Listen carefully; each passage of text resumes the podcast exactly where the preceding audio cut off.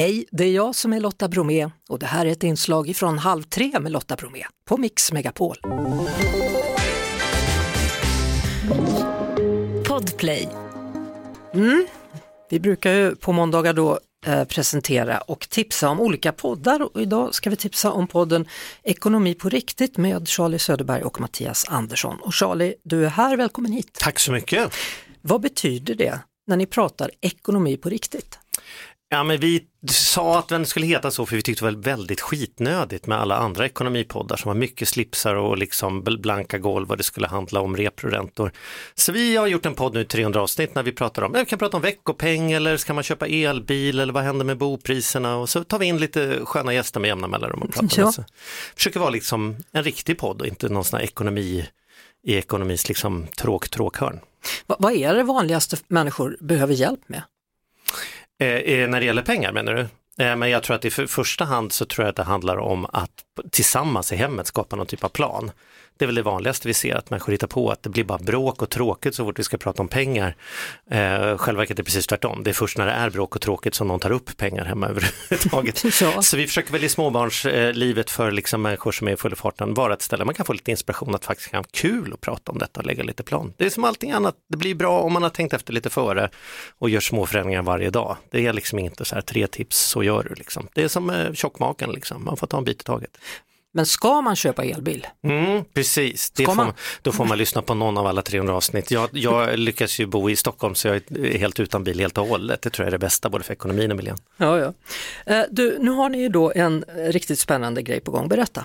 Varje år så gör vi en temapodd om Nobelpristagaren i ekonomi.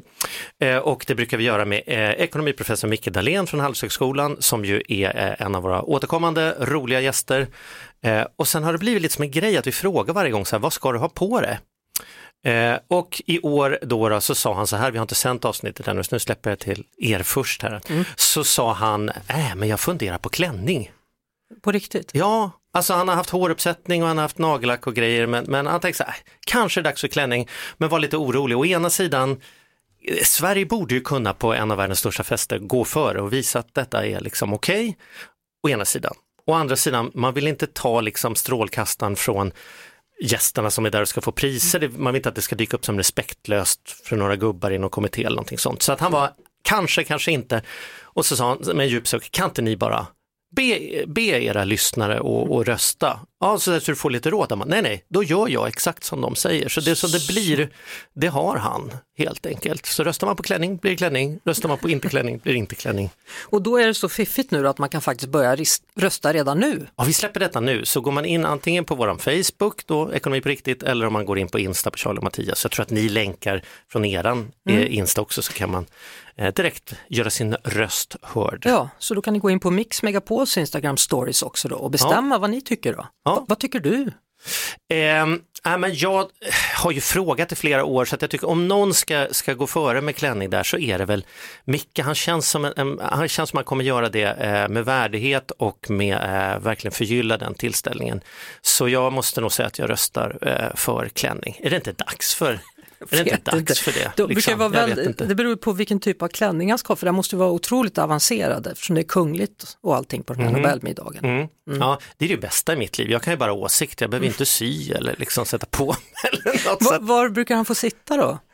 Ja, det är en jättebra fråga. Ja. Det vet jag faktiskt inte. Jag måste erkänna att jag har aldrig blivit inbjuden så jag har inte kunnat spana på honom ordentligt och i min bitterhet för att inte bli inbjuden har jag heller inte varit och, tittat så mycket på den på tv. Middag på tv vet ja. inte jag om det är en så stor grej för mig faktiskt. Ja men det är ganska stort, det är, det är världens största måltid, alltså rent tv-mässigt. Det är den middag som har flest åskådare och Aha. allting som sker jämt. Brukar du titta på den eller? Nej, men Karin brukar berätta att det är så.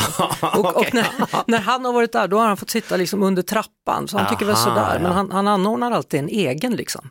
Ja, ja, Nobelmiddag. Ja, ja, ja. Mm. jag förstår. Mm. Mm, mm. Ska vi ta det igen då? Mikael Dahlén, ekonomiprofessor, ska han ha klänning eller ej? Eller ska mm. han ha något helt annat? Mm. Ja, man får nog bara välja på klänning eller inte klänning helt enkelt. okay. det, det, är det vi har. Mix Megapol, Instagram stories, där kan du rösta. Och sen var det dina kanaler också, eller era?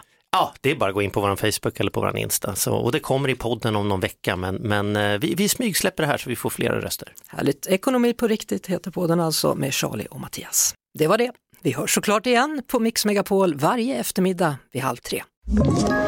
Ett poddtips från Podplay. I podden Något Kaiko garanterar östgötarna Brutti och jag, Davva, dig en stor dos skratt.